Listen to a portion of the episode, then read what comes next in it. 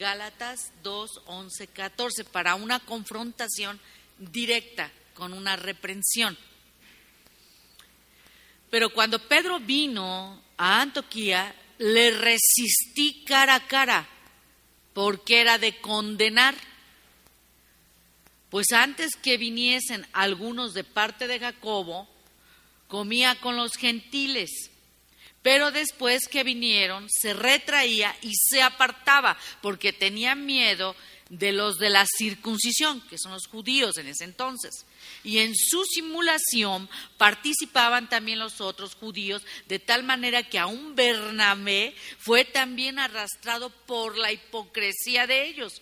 Pero cuando vi que no andaban rectamente conforme a la verdad del Evangelio, dije a Pedro, delante de todos, si tú siendo judío vives como los gentiles y no como judío, ¿por qué obligas a, los gentiles a judaizar?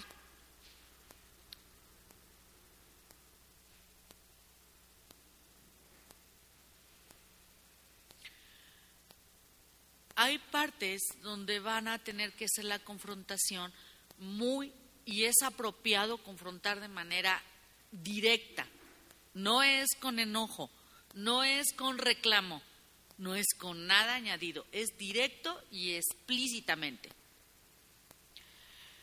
Eh, el ejemplo es cuando ha hecho algo malo que es evidente mal, evidentemente malo, o el mal comportamiento o la conducta corrompe la conciencia de un niño. Cuando exponemos a este hermano con su ofensa, se corre el riesgo de que la persona se aleje, es normal. Ya oramos, Señor, prepara su corazón, pero es difícil. Yo recuerdo en, en lo natural, en los negocios de multinivel, que decían, ¿saben por qué tanto libro? Porque a la gente no le gusta que le diga sus verdades. Entonces, para que no se las digas tú, dales, recomiéndales libros, libros de llegar puntual, de hacer negocios, de, eso era en el mundo. Pero dentro de la iglesia les da miedo la confrontación. Ya Dios le hablará, ya tenemos una forma de expresarnos que para alguien que va conociendo a Dios ya tiene que cambiar nuestra manera de hablar.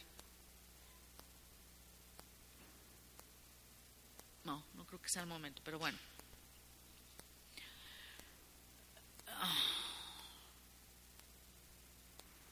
Debemos exponer a alguien con la ofensa directamente. Se corre el riesgo de lo que le decía de que esa persona se aleje, normal. Pero es muy necesario para cambiar los corazones. Dios lo quiere cambiar, sí, pero muchas veces no le hacemos caso a Dios. Y para eso aquellas autoridades y al que más sabe, más se le va a demandar para corregir una situación que es negativa. Una reprensión es una confrontación que incluye una reprimenda firme y estricta, con el objeto de convencer.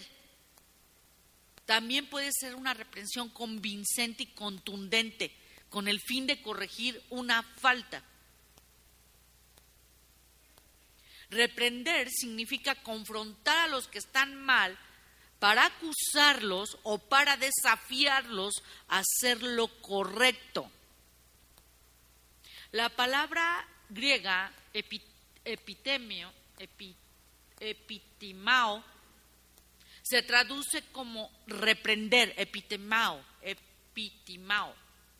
Se traduce como reprender. Durante la crucifixión de Jesucristo, el ladrón arrepentido reprendió al otro y lo desafió a cambiar. Lucas 23:40.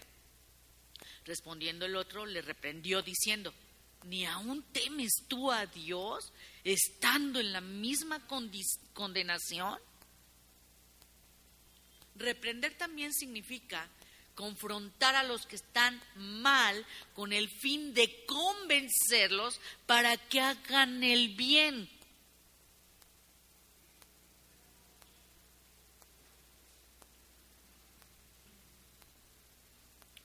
El término griego, el ego, el, el perdón, es que me están fallando los lentes de contacto. Eh, election, electio con G, electio, que a menudo se traduce como reprender, también significa convencer o reprobar. Dice Hebreos 12:5. Y habéis ya olvidado la exhortación que como a hijos se os dirige diciendo, Hijo mío, no menosprecie la disciplina del Señor, ni desmayes cuando eres reprendido por Él. Recuerde, convencer o reprobar. Pablo reprendió públicamente a Pedro puso en peligro el mensaje de Dios, la unidad de la iglesia.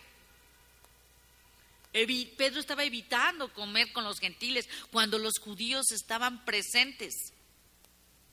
Eso, eso era desaprobado en la práctica. Al separarse de los gentiles, estaba probando en forma pasiva que las costumbres de los judíos se aplicaran a los cristianos, que se circuncidaran, cuando eso ya no. Por eso, esa, doctrina mesiánica ya no. Yo recuerdo a alguien que en una página de internet era un judío, judío, judío mesiánico, estaba en Polanco y en la entrada del metro repartía volantes porque había nacido de nuevo, era creyente. Y recuerdo que hay mucha gente judía en Polanco y le aventaban los papeles en la cara. Y yo decía, híjole, señor, para, para poner a alguien así parado y con tu autoridad y estar dando volantes aún a su propia gente. Yo recuerdo que le aventaban en la cara los volantes de Jesucristo, porque ellos le llaman chuchito, o como le llaman, al Hijo de Dios, a ese Dios tan grande y maravilloso.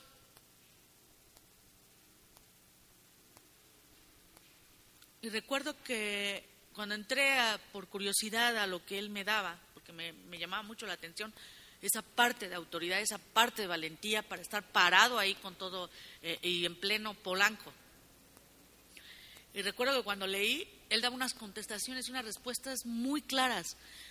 Le decían, es que yo soy mexicano, pero a mí me encantan tus costumbres, yo quisiera, y le decía él, quédate así, así te hizo el Señor, gentil, qué bueno que te guste lo mío, pero ya con Cristo se cumple todo todo.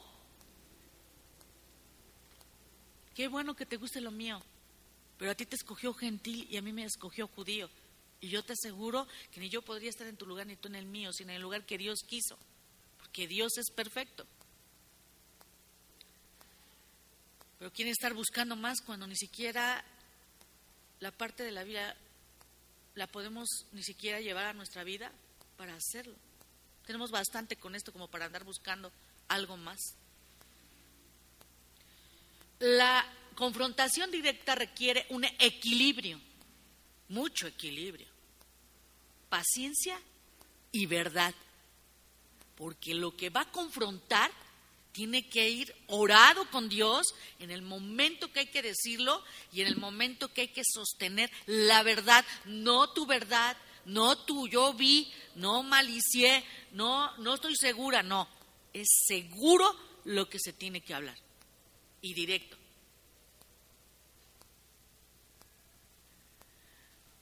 En esa paciencia y en esa verdad vamos a permitir que Dios, que es el que trabaja a través de la reprensión,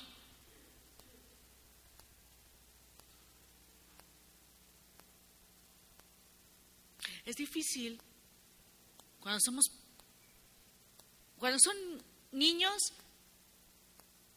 se enojan y nos dicen, me regañas, me regañas, me regañas. Cuando son jóvenes, tú qué me dices, yo sí sé, y creen que se la saben toda. Difícil. Y cuando somos adultos, peor, no, pues nosotros, ¿qué me vas a venir a decir a mí, tú a mí? Y cuando son hombres, algunos, yo no digo que aquí, ¿qué me va a decir una mujer? Pero en Cristo, en la unidad, en el Espíritu, es otra situación. Esto es espiritual por el bien del hermano, por la guarda del hermano, de su vida. Que prediques la palabra que instes a tiempo y fuera de tiempo, redarguye, reprende, exhorta con toda paciencia y doctrina. Segunda de Timoteo 4, 2. Ahora vamos a ver el principal. ¿Qué piensa Dios de la confrontación? Y digo, Él es el principal, ¿no?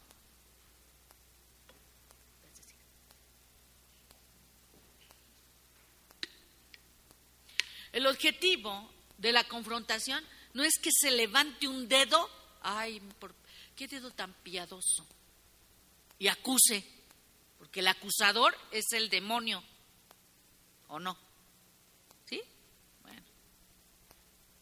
Contra el pecado de una persona, sino señalar la verdad que es necesario corregir algo. ¿Y sabe qué pasa en el pecado? Que cuando se está corrigiendo no se escucha. Y se lo puedo comprobar. ¿Quiénes están en el devocional? Sí lo voy a hacer. Levanten la mano. Bien. Lo hago en el amor a lo que Dios nos manda y el cómo hablar y cómo, cómo para que escuchen esta parte. El pecado nos ciega. Dice Matthew que la mejor forma de definir lo que es esto es que nos hace estúpido. Y yo le voy a decir algo, en el amor. Cuando tenemos tanto y nos agobia tanto y no conocemos, aun cuando tengamos tantos años eh, conociendo a Dios, hablamos de una manera que, que de verdad hay que saber corregir a un hermano, aún en la ignorancia, podríamos ponerlo así.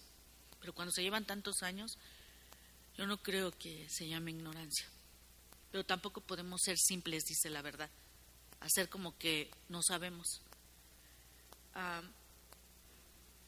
en las palabras de decir, yo deseo que alguien verdaderamente sane, sí, y más cuando es mi familiar, ¿no? Más cercanito. Vamos a poner al hermano en un ladito alguien cercano, mi familia, mi hermano, mi papá, mi mamá, el que sea. Yo quiero que sane. Esa es la, mente de una persona humana que quiere sobrevivir, que bueno, que sano, que esté sano, que camine, que vaya, que venga, que pase la operación, que pase lo que tenga que pasar, qué padre. Sí, ese es humano. Y uno, cuando manda algo a oración, lo manda con la voluntad de Dios o con tu voluntad fuimos la mayoría. Pero cuando tú mandas, estoy hablando de gente creyente, ¿eh? no voy a hablar ahorita de, de creyentes. Cuando tú mandas, este, Él se va a sanar y Dios lo va a sanar. Eso es triunfalismo. Eso no es conocer a Dios. Yo sé que hay dolor en ciertas situaciones, más ahorita. Pero, ¿por qué ese triunfalismo? Es que Dios va a hacer. Sí, sí va a hacer. Pero hay dos cosas que requiere también Dios. Dios tiene el control de, la, de todo, pero no tiene el control de tu voluntad. ¿Sí sabías eso? Para aquellos que dicen, no, es que yo confío en Dios y yo tengo que Dios toma el control de mi vida. Sí, pero ¿y tu voluntad? ¿Qué pasó? Porque luego como que se quedan así medio, ¿qué pasó? Es que tiene el control de mi vida, sí, pero y la otra parte que te toca a ti. Entonces, hay, en esa parte, ayer decían, va a sanar, y, y yo hablé con las pastoras, tengo un WhatsApp de pastoras y líderes. Algunas sí lo captaron, qué bueno, y contestaron. La buena voluntad de Dios, agradable, perfecta, se cumpla en tu vida, te dé paz y te ayude a lo que viene. ¿Sí o no? Y lo que venga es bueno. Le voy a decir, aún siendo creyente, si se muere el cuerpo, está usted con Cristo. Y eso es gozo. Digo, si nos va a doler a los que estamos en la tierra, ¿no? Pues ya no lo vamos a ver. Ahora ya no me van a ver, ¿no? O no sé, no van a ver a alguien. Pero sí, sí va, pues siente uno tristeza, dolor, llorar. Pero en realidad hablar la verdad es malo? Y hay gente que se duele. Hay que ayudar a los hermanos. Ya no podemos caminar con doblez ni con no importarme o con simpleza.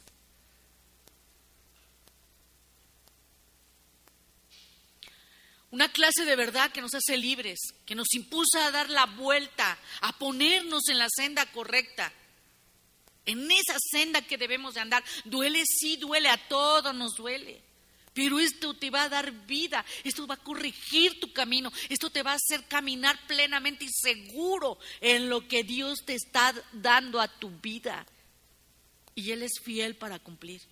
Él es fiel de sus promesas pero no las vemos porque vemos para otro lado o seguimos hablando de una manera que es muy distinta al Evangelio, muy distinta. Dios es bueno, muy bueno, muy misericordioso, mucho. Pero su misericordia no es tu mente en donde lo bajas.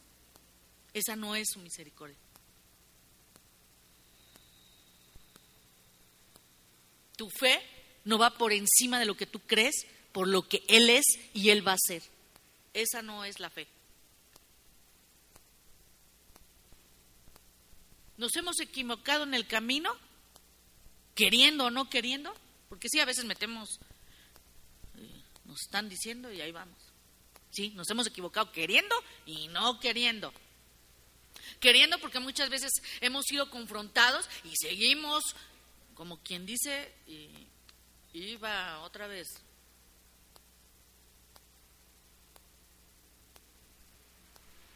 Y tal vez si usted lo pensara ya más maduramente, diría, ¿cómo aprecio que una persona ojalá se hubiera preocupado y hubiera, me hubiera, intervenido en decirme? ¿No le hubiera gustado? ¿No le hubiera gustado? Antes de que vaya.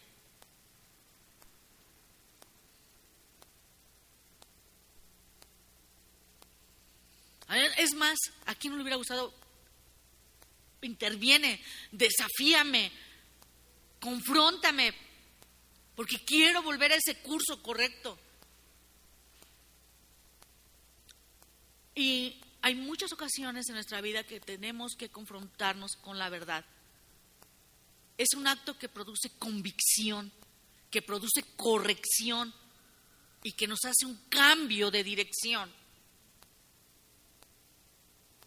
Y cuando la confrontación muchas veces se hace de manera sabia, Dios la utiliza para evitar que nos descarriemos y hacer que volvamos el camino correcto. Todos. El camino, eh, veamos Proverbios 12, 15.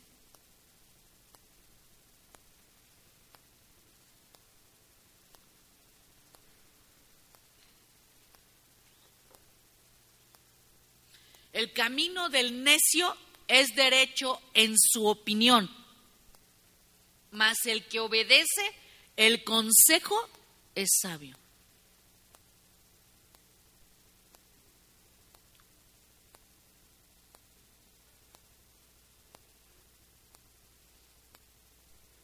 Yo le voy a decir algo. Cuando Josué me dijo, el pastor, ¿vas a dar ética cristiana? Dije, ay, tuve una enseñanza de ética cristiana hace mucho tiempo, hace muchos años. Creo que fueron tres clases. No, pues, a donde me iba a llevar Dios, yo dije, no, pues estaba más ligerita la otra. La otra era más de formalidad, de diplomacia, de llevarnos peace and love y todo muy bien. Pero cuando vi lo que, el propósito de lo que quería Dios en toda esta enseñanza que usted ha llevado de ética cristiana, yo ruego a Dios que Dios no se equivocó, que verdaderamente usted reciba de Él y quede bien plantado, porque yo no sé qué va a hacer Dios con esta generación, y no sé qué va a hacer, no sé qué va a hacer con ustedes. Pero quiero decirle algo también, Dios se lo va a demandar, ¿sí lo sabe? Todo esto que está usted escuchando, Dios se lo va a demandar. El propósito de una confrontación que es positiva. El Espíritu de Dios confronta al incrédulo con su pecado, para traerlo a la confesión, al arrepentimiento, a la salvación. Y de la misma manera, el mismo Espíritu confronta el pecado de los cristianos para producir en ellos confesión, arrepentimiento y la semejanza con Cristo.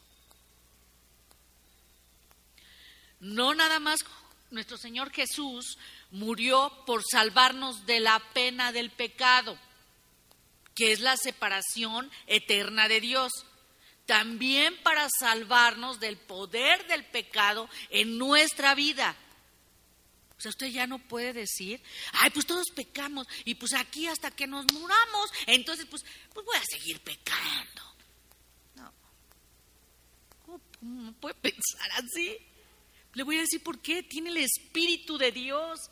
Sí, sí vamos a pecar, pero ya no lo puede hacer deliberadamente, ni tener en mente. Es como, o sea, es muy sencillo, es como, ahora sí que como la gente le quiere hacer creer en su programación de mente, usted es ganador, usted es vencedor, usted... Pues es lo mismo que se está metiendo. Cuando usted debe de creer en lo que dice Dios, nosotros ya no somos esclavos del pecado. No lo somos. ¿Lo cree? Que algunos se me quedan así como... No, no somos esclavos del pecado.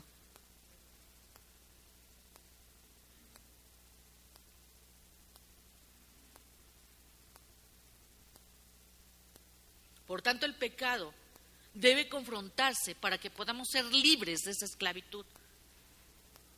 La confrontación es necesaria tanto para recibir la salvación como para llevar una vida verdadera de victoria, un verdadero cristiano.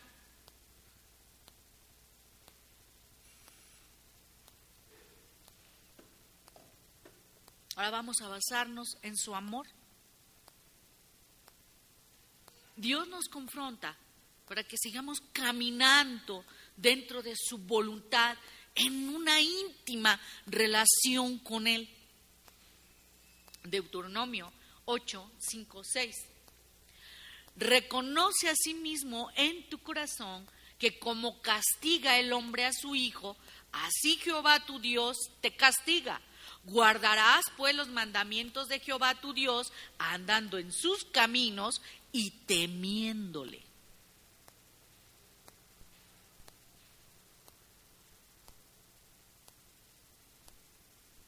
Dios encarga la tarea de confrontar a otros de manera sabia, para que vean la necesidad de tener una relación personal con Jesucristo o para ser más semejantes a Él. Cuando estamos en pecado, perdemos la verdadera dirección del conocimiento de Él, nos cegamos hablamos cosas humanas que salen del corazón y es la condición. Colosenses 1:28. A quien anunciamos amonestando a todo hombre y enseñando a todo hombre en toda sabiduría, a fin de presentar perfecto en Cristo Jesús a todo hombre. Colosenses 1:28.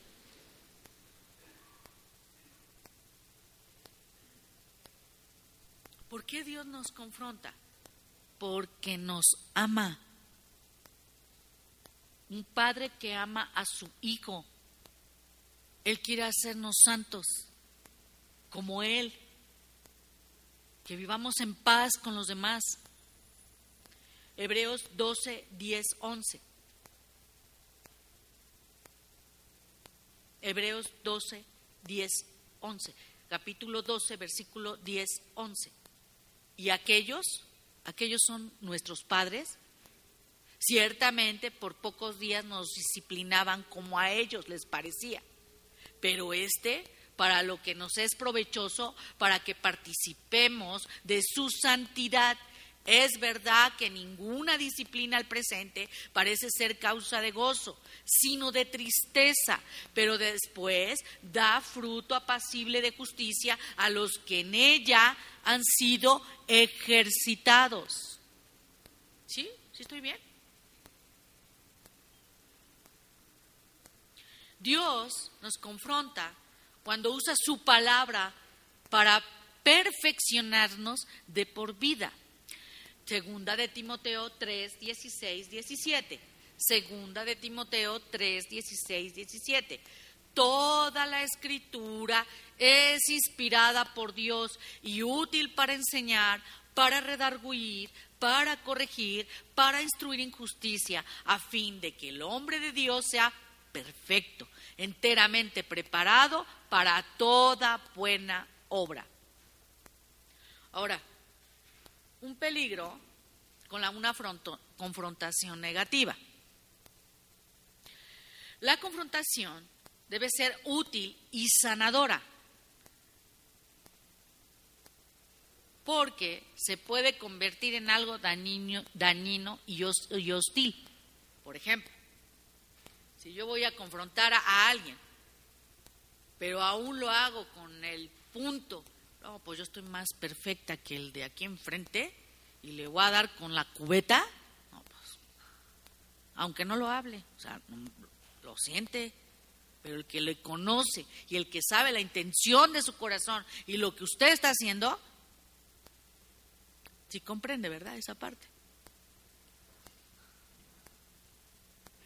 Y que se usan con motivos egoístas o para un beneficio personal, Sí, porque muchas veces hay beneficios que se crean personales.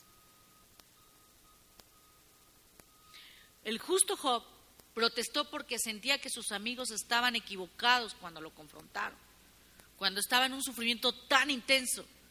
Después de que lo confrontaron, él dijo, Job 16, 2, 5.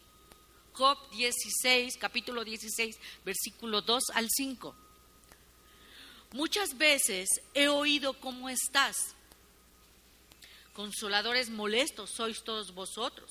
También yo podría hablar como vosotros si vuestra alma estuviera en lugar de la mía. Yo podría hilvanar contra vosotros palabras y sobre todos y sobre vosotros mover mi cabeza. Pero yo os alentaría con mis palabras y la consolación de mis labios apaciguaría vuestro dolor. En muchas ocasiones al principio, cuando Dios me llevaba a ciertas confrontaciones, exhortaciones. Eh, yo sentía un dolor, eh, no sé, fue un tiempo así, de que uno lo están formando, está madurando.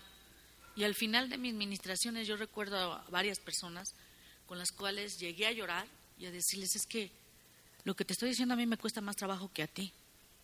Y sinceramente, a mí lo que a mí Dios me muestra, primero a ti te lo tuvo que haber mostrado, pero no lo quieres dejar y sigues igual o peor. Pero la cosa es que no estás escuchando y no te estás arrepintiendo. Y me duele porque vas a acabar una condición muy mal. Hasta que en el tiempo, en la madurez, en lo que Dios le va a uno enseñando, ahora sí que me pasó como cuando me puso a leer Jeremías, ¿no? Ya deja de estar de chillón. y síguele. Y aprendí algo. Me tienes que agradar a mí, no al hombre. Entonces ahí, ahí fue todo. David escribió acerca de la forma en que Dios lo libró de la hostil confrontación que le hicieron sus enemigos, en especial el rey Saúl. Segunda de Samuel 22, versículos 6, versículo 18 y 19. Segunda de Samuel, capítulo 22, versículos 6, 18 y 19 del mismo capítulo. Ligaduras del Seol me rodearon, tendieron sobre mí lazos de muerte. Me libró de poderoso enemigo y de los que me aborrecían, aunque eran más fuertes que yo. Me asaltaron en el día de mi quebranto, mas Jehová fue mi apoyo.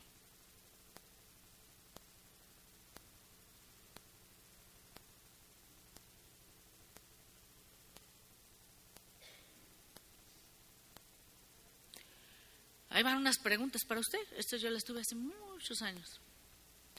La sola idea de tener que confrontar a otros le hace querer esconderse, sí, hasta debajo de la cama o abajo del sillón. No quiere ni, ni ir. O sea, no es un placer. Porque imagínense, usted va a ir a confrontar y para eso tiene que estar bien seguro que usted no lo hace. Porque si no, el Señor va a ser bueno con sus hijos, que no se pierdan, para que no se sientan y no se cuiden de no caer. Esas situaciones molestas que exigen confrontación pueden pesar gravemente en el corazón y arruinar una relación que pudo haber sido cercana. Ahora, la otra pregunta. ¿Ha tratado usted de evitar un problema esperando que desaparezca y a lo mejor usted no diga nada? Ay Dios,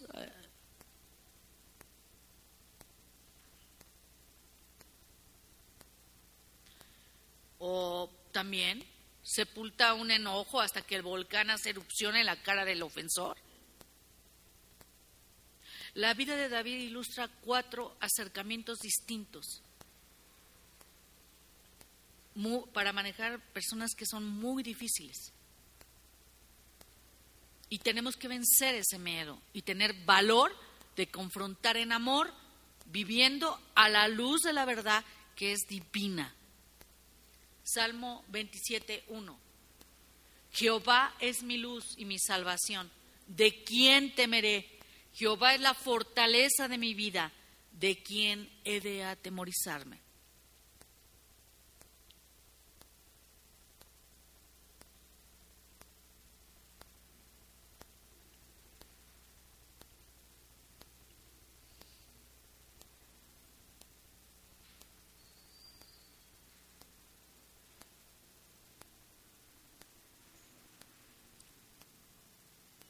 Si usted usa un estilo que sea pasivo,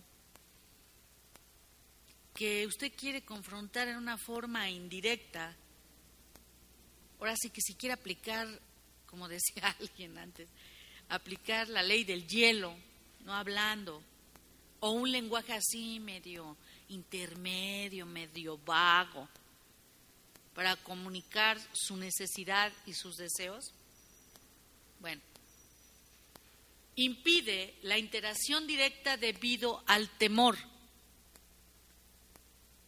Usted espera que otros adivinen lo que quiere. ¿Y cuál es esa meta para usted? Protegerse, autoprotegerse, evitando la confrontación. ¿Cuál es la desventaja? Bueno, va a producir una solución temporal y va a provocar problemas mayores. Eso es lo que va a pasar. David decidió permanecer callado ante sus ofensores. No obstante, su reacción pasiva solo aumentó la angustia y el enojo de su corazón. Salmo 39, 1, 3. Salmo 39, 1, 3. Yo dije, o sea, David, atenderé a mis caminos para no pecar con mi lengua guardaré mi boca con freno, en tanto que el impío esté delante de mí. Enmudecí con silencio, me callé aún respecto de lo bueno y se agravó mi dolor. Se enardeció mi corazón dentro de mí, en mi meditación se encendió fuego y así proferí con mi lengua.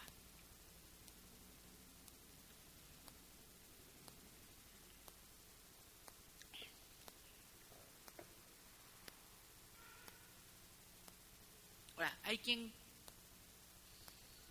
hay quien tiene un estilo agresivo, pero agresivo mm, para atacar. Cuando verdaderamente se quiere atacar abiertamente al carácter de una persona, con el objeto de adquirir poder sobre la persona. Utiliza amenazas, intimidación, para que otros satisfagan sus necesidades a cualquier costo.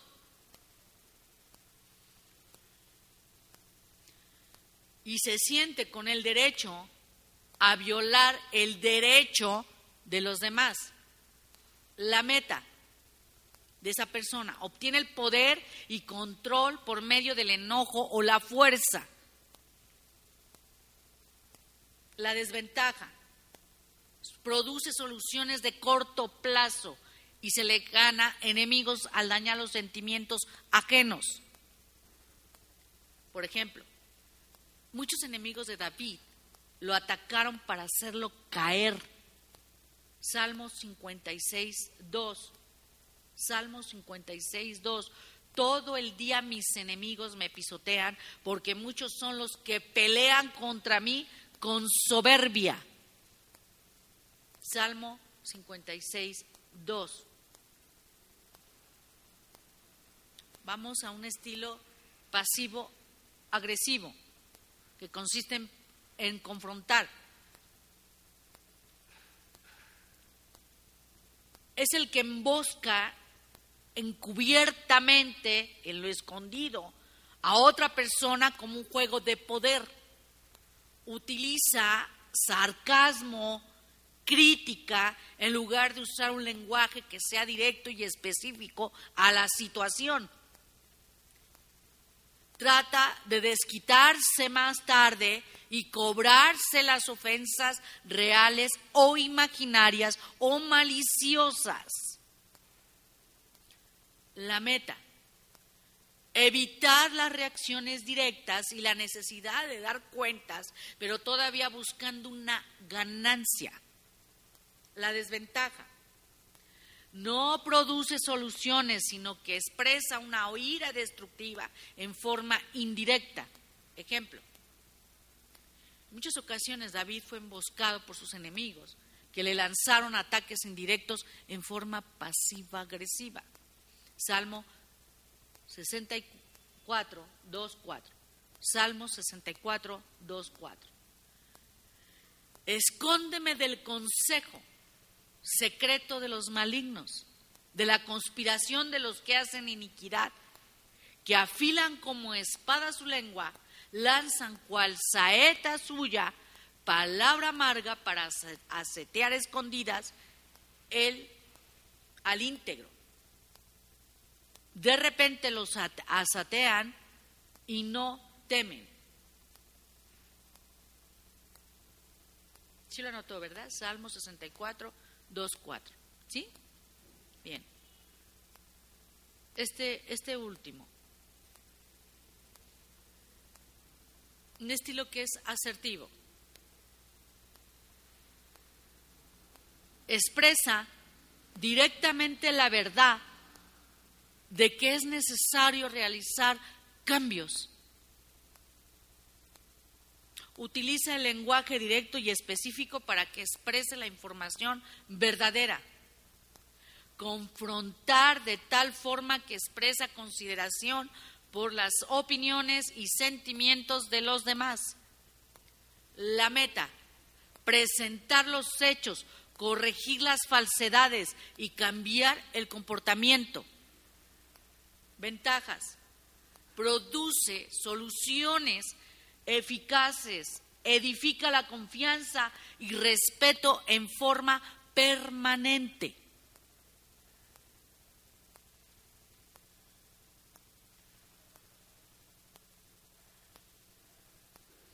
Dos ocasiones David tuvo oportunidad de matar a su enemigo, el rey Saúl. Pero en lugar de actuar violentamente, decide perdonarle la vida y confrontarlo asertivamente. Primera de Samuel 24, del 9 al 10 y versículo 12. Primera de Samuel, capítulo 24, versículo 9, 10 y 12. Y dijo David a Saúl, ¿por qué oyes las palabras de los que dicen, mira que David procura tu mal? He aquí, han visto hoy tus ojos como Jehová te ha puesto hoy en mis manos en la cueva. Y me dijeron que te matase, pero te perdoné, porque dije, no extenderé mi mano contra mi Señor, porque Él es el ungido de Jehová. Juzgue Jehová entre tú y yo, y véngueme de ti, Jehová, para mi mano no será contra ti, pero mi mano no será contra ti.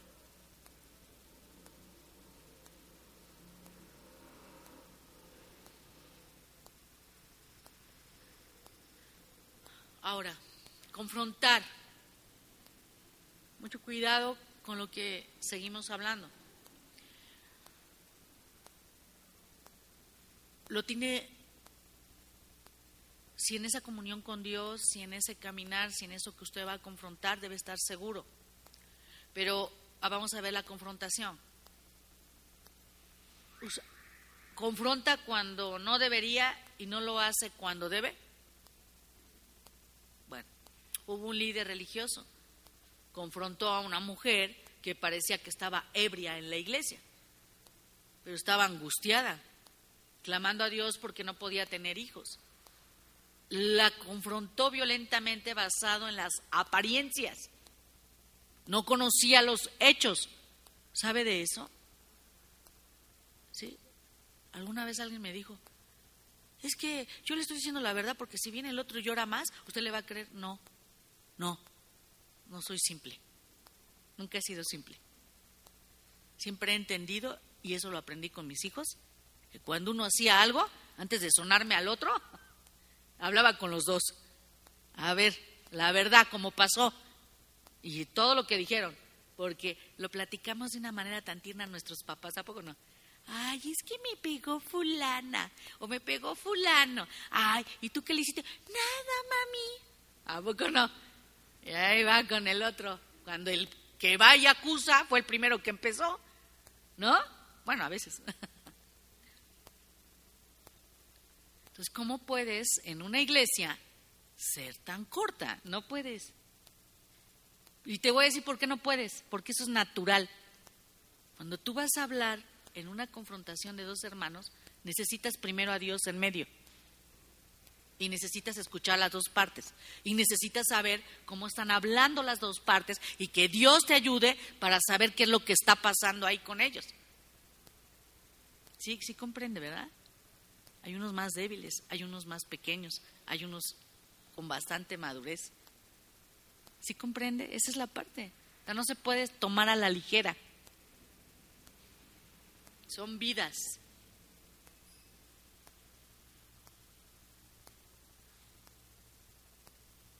Primera de Samuel 1, 9, 18. ¿Se acuerda de Ana?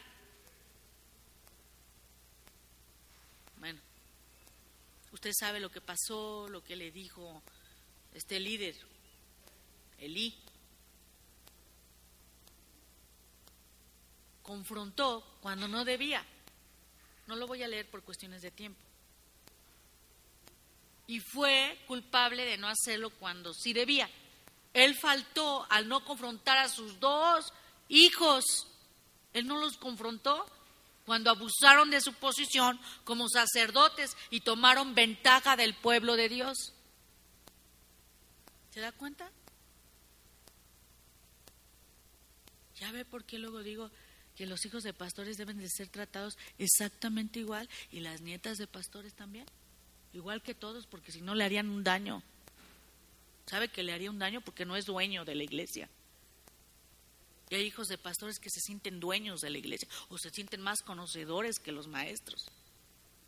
Porque los lleva a un nivel de vernos aquí a los padres que no es correcto.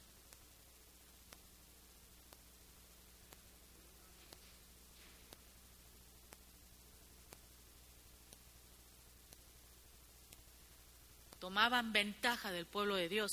Primera de Samuel 2, 12, 36. primera de Samuel 2, 12, 36. Capítulo 2, versículo 12 al 36. ¿Estoy bien? Los hijos de Elí eran hombres impíos y no tenían conocimiento de Jehová. Por eso es tan importante, ¿verdad? Ya ven, también aquí eran hombres impíos y estaban dentro del servicio. Y yo le quiero decir algo. Yo se los he dicho a los pastores, yo ruego a Dios, ruego a Dios que todos nuestros hijos y tus hijos y sean hijos de Dios, pero el hecho de venir aquí a la, pues también mis nietas, ¿no? El hecho de venir aquí a no los hace cristianos, ¿eh? Hasta que no nazcan de nuevo. ¿Verdad, Vero?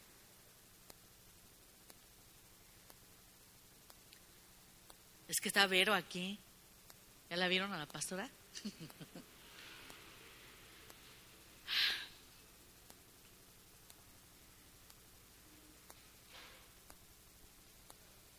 Ya saben la historia de sus hijos, ¿no? Debería de leer esa parte, por cuestiones de tiempo no lo puedo hacer. Dios reprendió a Elí por su pasividad, porque falló al no proteger a su pueblo. ¿Confronta usted cuando no debe y no confronta cuando debe? El temor al conflicto lo puede hacer pasivo, paralizarlo y estar en pecado. Una apreciación falsa puede hacer que usted confronte inapropiadamente, eso también. Pero no dude, se requiere sabiduría para saber cuándo y cómo realizar la confrontación.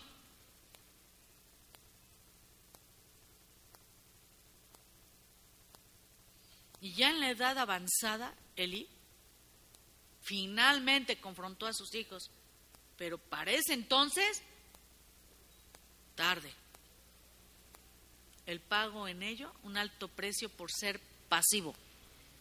Dios dijo a Elí, y le mostraré que yo juzgaré su casa para siempre por la iniquidad que él sabe, porque sus hijos han blasfemado a Dios y él no los ha estorbado.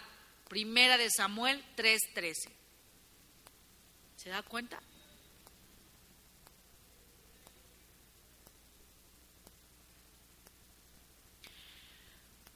Y porque hay un tiempo equivocado para confrontar, es decir, cuando se hace más daño que bien y un tiempo oportuno para hacerlo, porque cumple el propósito de Dios, ¿cómo saber cómo es ese momento?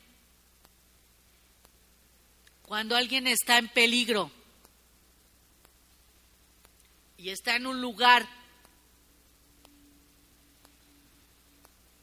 por ejemplo, alguien de servicio, ¿no lo cree? Es inmediato. Cuidado. Yo no soy de la idea, como me dijo un pastor, este, es que es homosexual y lo tengo sirviendo. Ya ve que en el camino, pues Dios lo va a hacer. Ajá, mira. Y lo tienes con jóvenes, ¿no? Ajá, mira inteligente. No.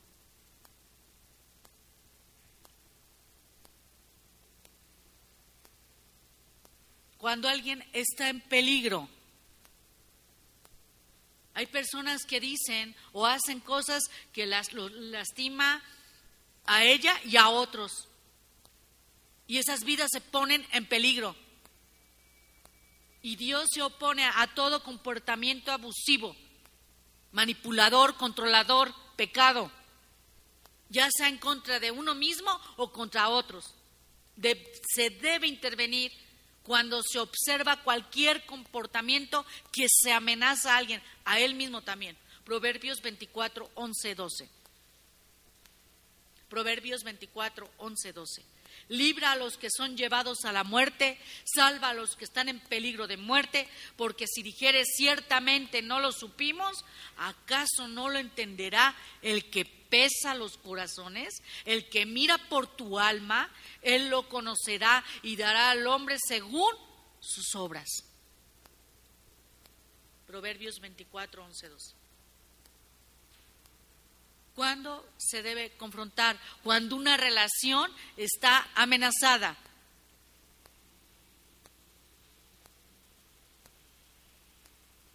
Las relaciones se ven afectadas cuando se expresan palabras o se realizan acciones dañinas. Usted necesita confrontar cuando es necesario preservar primero la relación. Filipenses 4, 2, 3 capítulo 4, versículo 2, 3. Ya voy a terminar. Ruego a Evodia y a Sintique que sean de un mismo sentir en el Señor. Asimismo te ruego también a ti, compañero fiel, que ayudes a estas que combatieron juntamente conmigo en el Evangelio.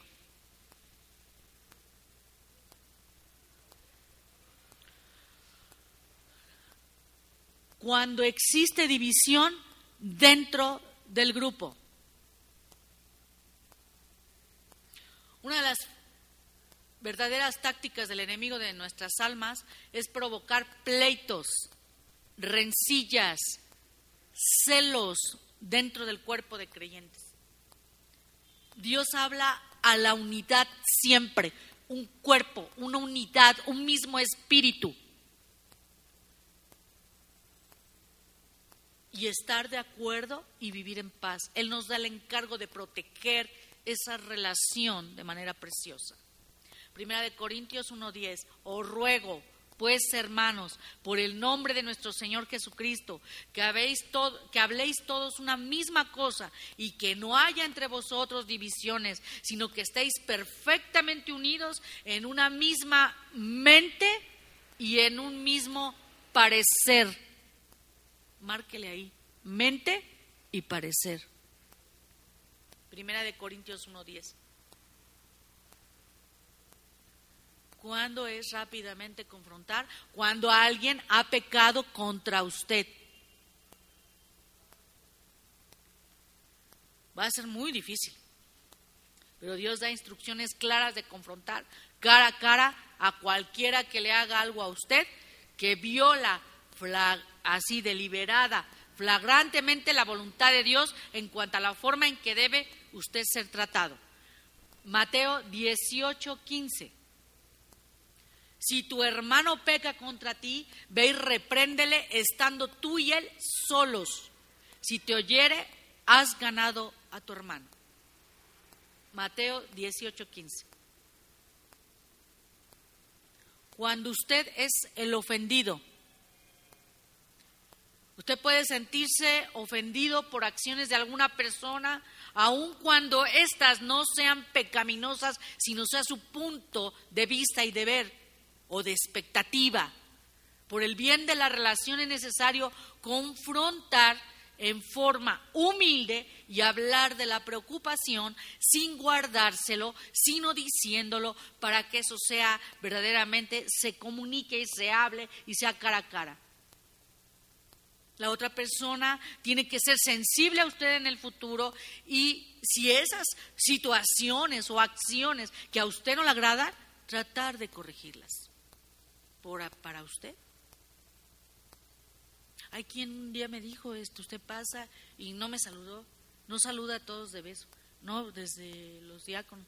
Y ahora lo he tratado de hacer, pero a veces está uno aquí, para allá, para acá. No se sienta mal, hermano. Reciba mi más afectuoso abrazo y beso. Hay quien se acerca y qué bueno. Pero es sincero, muy sincero. Porque si usted me pregunta de amor, híjole, aquí estamos trabajando.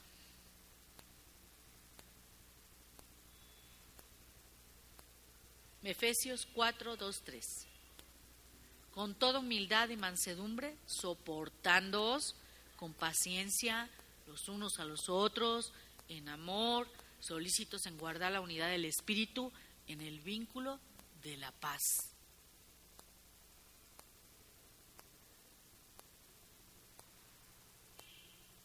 Bueno, ya, es que ya quiero terminar. Cuando alguien es sorprendido en un pecado, estoy hablando de la confrontación ya inmediata, no para pensarse. Si usted se da cuenta de que alguien está pecando, Dios advierte, recuerdo, recuerdo un hermano recién yo nacía de nuevo que me lo encontré, fui a comprar un material que le pidieron a Itzel porque Itzel recordaba que había sido maestra desde los nueve años y, fui por un material que, le, no trajo y di la vuelta y me lo encontré fumando.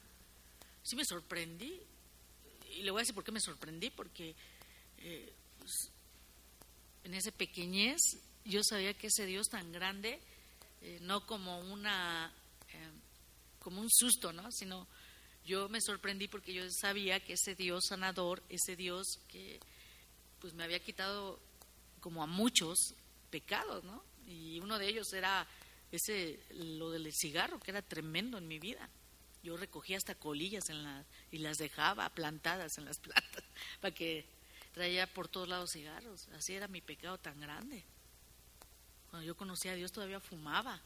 Hasta que llegó una hermana que no me supo explicar pero me dijo con eso me bastó estabas fumando verdad le digo sí que tiene algo de malo dice no dice ya te convencerá el Espíritu Santo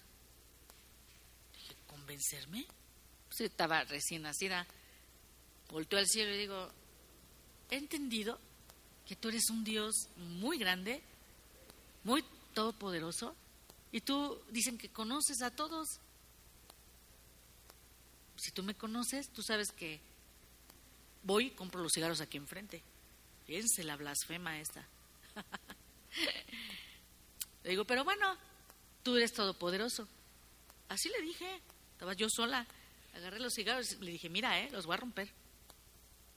Pero aquí está la tienda enfrente. Y aquí tengo dinero. Y yo sé que al rato voy a querer ir a fumar. Pregúnteme desde ese día hasta el día de hoy.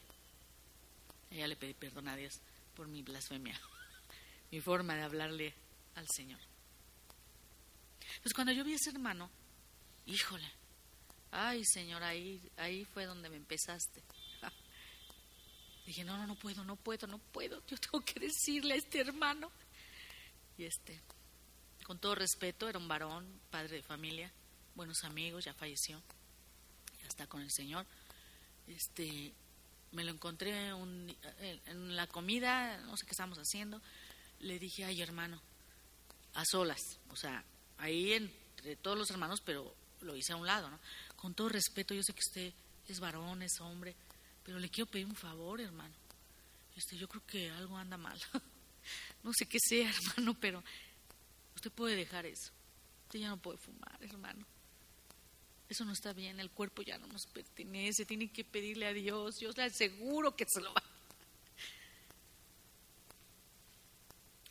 Le no se vaya a ofender, hermano, me acuerdo que le dije. A mí no me gusta andarme metiendo en la vida de nadie.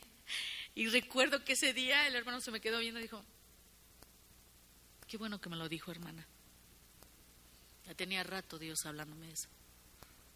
Digo, es que Dios es poderoso, hermano, lo puede limpiar completamente.